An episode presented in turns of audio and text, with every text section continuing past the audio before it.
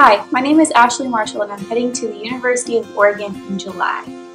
Oregon was always the one place that I always said I would never move to. It's far away from my family and friends, it's cold, it rains all the time, and I just didn't want to go there. Never tell God that you don't want to go somewhere because, in my experience, it always ends up being the place that God calls you to. Over the last year, God's really been working on my heart towards Oregon. Several of my friends over the last several years have gone to Oregon and they always come back bearing amazing stories and an increased burden for the lost.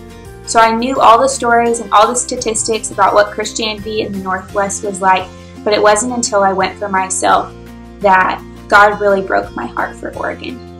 One morning on campus when I was there in October, I was standing down a um, on a street where there was educational buildings down both sides and there were hundreds of students coming out of the building and going into the building for class. And it hit me then that there are hundreds and hundreds of students there with almost no access to the gospel, and I knew someone needed to go and tell them. And I realized that I couldn't expect someone else to go if I wasn't willing to go myself. And so God, in that moment, called me to Oregon to go and share the gospel to those who didn't know Him. The last two years I've been working at the BSM in Commerce, and I preach this to my students all the time. We must live open handedly with our lives because they don't belong to us, anyways. They were purchased by Jesus on the cross.